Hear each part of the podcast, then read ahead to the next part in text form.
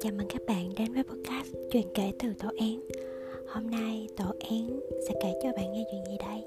Đó là chuyện kể về câu chuyện nghỉ việc mùa Covid. À, Thật ra cũng không có cái gì hay ho khi mà mình đang có một công việc ổn định Và quyết định nghỉ việc. Và cái ngày cuối cùng làm việc của mình cũng là ngày dịch Covid chính thức bùng lại tại thành phố Hồ Chí Minh và ngay sau đó chúng ta có lệnh giãn cách xã hội. Mình cứ nghĩ rằng sau khi mình nghỉ việc, mình sẽ có một chuyến du lịch dài ngày ở huế, sau đó là sẽ về quê ở với gia đình, thư giãn, nghỉ ngơi, có thời gian để tìm việc mới, refresh lại bản thân, xem mình thật sự muốn gì, mình có thể làm gì, có thêm thời gian để theo đuổi những dự án cá nhân, ví dụ như làm kênh podcast này chẳng hạn bao nhiêu lâu rồi, rất nhiều dự án ấp ủ, nhưng mà cứ mãi treo đó với lý do rất là cơ bản, mình bận.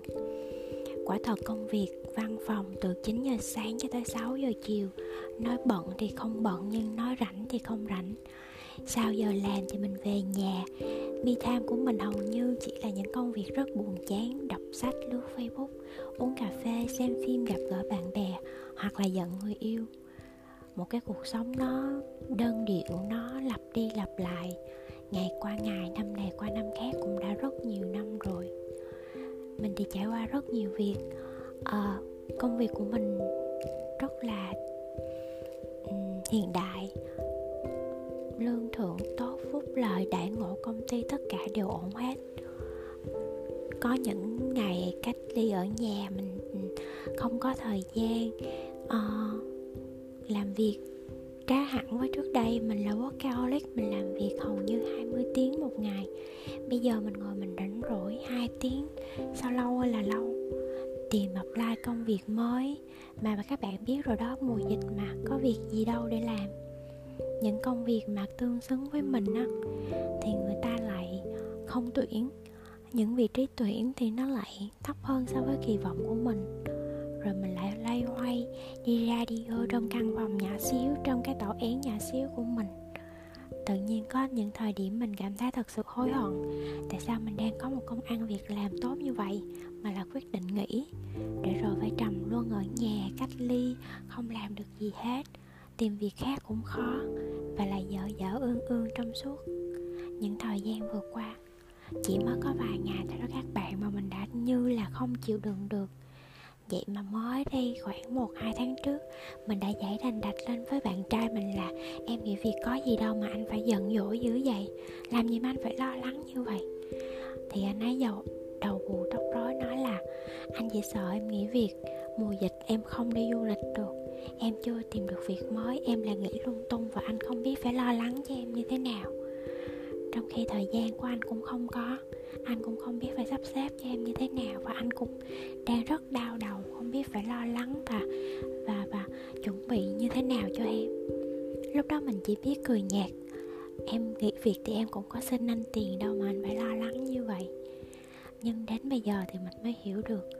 Theo ra là anh người yêu của mình già hơn mình và suy nghĩ thấu đáo hơn mình. Quả thật nghỉ việc là điều mình suy nghĩ rất lâu và quyết định. Nhưng mà đến thời điểm mà phải ở nhà chồn chân trong một cái tổ nhỏ xíu, không nghĩ gì được. Ngoài những chuyện rất cơ bản, ăn uống, ngủ, tập thể dục, đọc kinh cầu nguyện, nghe nhạc lướt facebook, toàn những tin về dịch bệnh. Bạn bè xung quanh mình liên tục nhắn những ca bệnh mới, thậm chí có người đã rơi vào chuỗi tiếp xúc và phải đi cách ly. Có người tự cách ly ở nhà và mình cũng không khác gì đang tự cách ly ở nhà. Cảm xúc hầu như là tuột xuống dưới đất luôn mọi người ơi. Đến lúc đó thì mình mới cảm giác được là không có cái ngu nào giống cái ngu nào cả. Tuổi trẻ thì luôn luôn có những quyết định mồng một. Mà thật ra, có một cái định nghĩa nào, một cái giới hạn nào cho một cái thời điểm tuổi không còn trẻ nữa đâu, đúng không mọi người?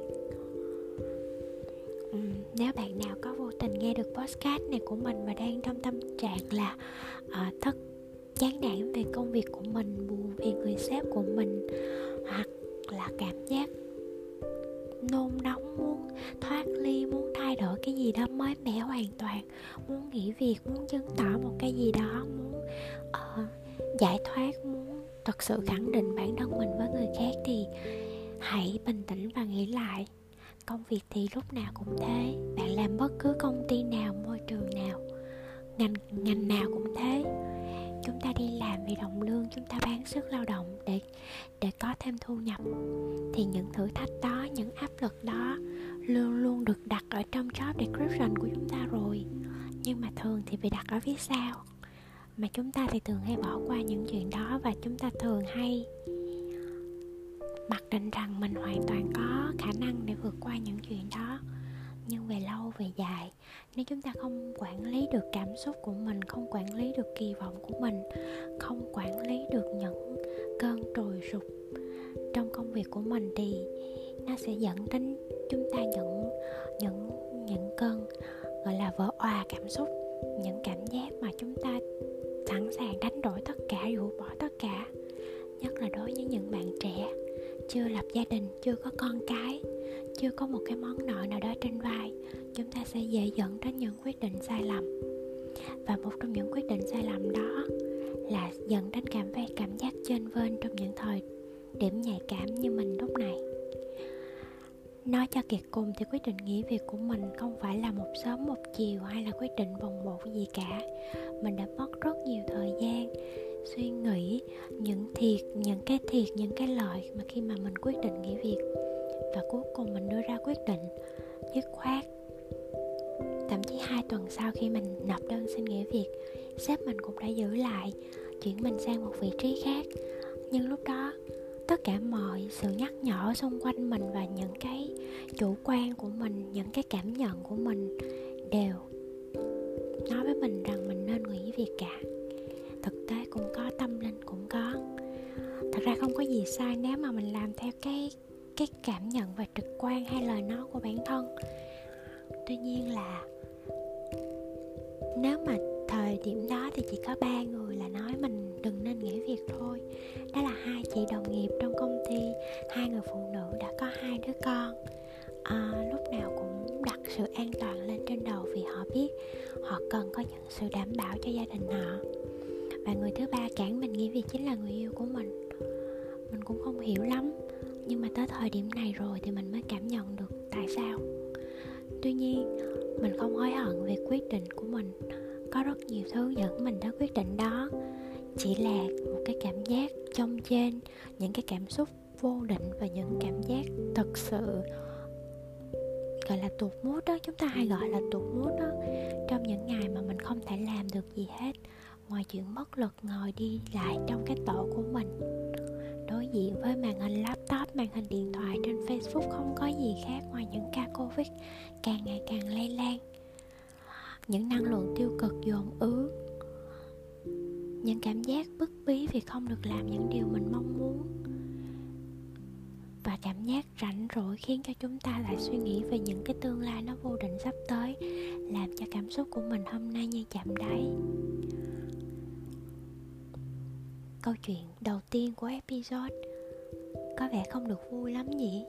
Nhưng thật ra mình cũng muốn chia sẻ với một người một điều là tất cả mọi chuyện đều đã được sắp xếp và mọi sự sắp xếp đó đều là tốt đẹp nhất.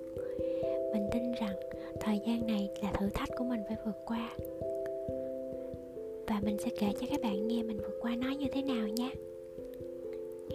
Hãy đón chào câu chuyện tiếp theo của tổ én vào ngày mai. Xin cảm ơn các bạn. Chúc các bạn ngủ